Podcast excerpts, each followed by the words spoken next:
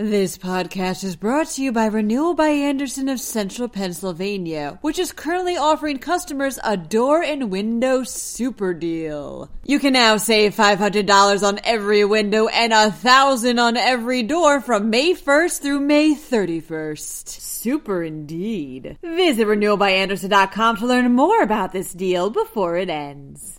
Reports of child abuse are rising to pre-pandemic levels.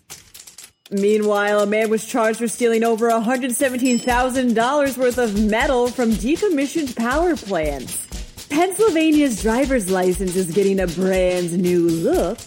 And if you're looking for a good tailgate party, there's one in the Keystone State that's been rated among the best in all the land. I'm Claudia DeMiro, and you're listening to Today in PA. Reports of child abuse throughout the state are rising to pre pandemic levels, reports the Pittsburgh Post Gazette. During the pandemic, children had less contact with mandated reporters such as teachers, with reports of suspected abuse dropping by nearly a quarter between 2019 and 2020. However, substantiated reports, the ones that resulted in actual investigations, only dropped by about 5%, with the number of accidental child fatalities rising as kids spent more time at home. In reporting this rise, the Department of Human Services additionally highlighted its current struggles with staffing shortages. Says John Rubin, Deputy Secretary of the Department's Office of Children, Youth, and Families, quote, We have not recovered in terms of the staffing, and that is still a primary concern for us right now. A Bucks County man has been charged with breaking into decommissioned power plants and stealing over $117,000 worth of metal from them, reports CBS Local Philadelphia. Michael Garrison hit four plants in total across Pennsylvania and Maryland, causing over $1.5 million in damage at one plant in Berks County to boot. Garrison has been charged with one count of conspiracy to destroy an energy facility, among other things. He's also been accused of filing a false income tax return. Pennsylvania's driver's license is getting a brand new look, states Penn Live. And this makeover has a practical focus security.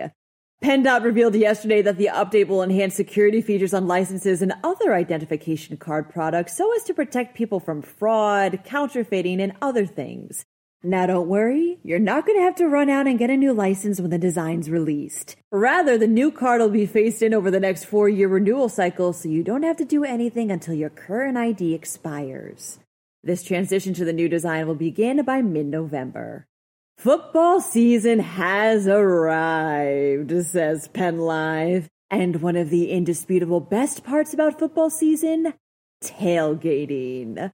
This season, if you're an Eagles fan heading over to Lincoln Financial Field to party it up before a game, you can do so with the added pride that the tailgate has been ranked the number six overall best tailgating party in the U.S.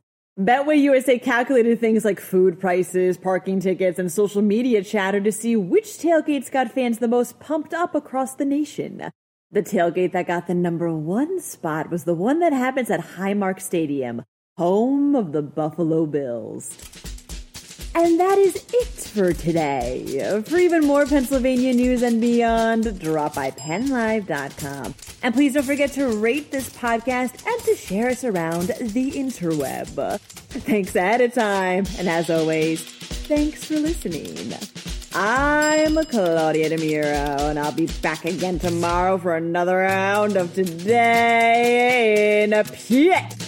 This podcast is brought to you by Renewal by Andersen of Central Pennsylvania, which is currently offering customers a door and window super deal. You can now save $500 on every window and a thousand on every door from May 1st through May 31st. Super indeed. Visit renewalbyandersen.com to learn more about this deal before it ends.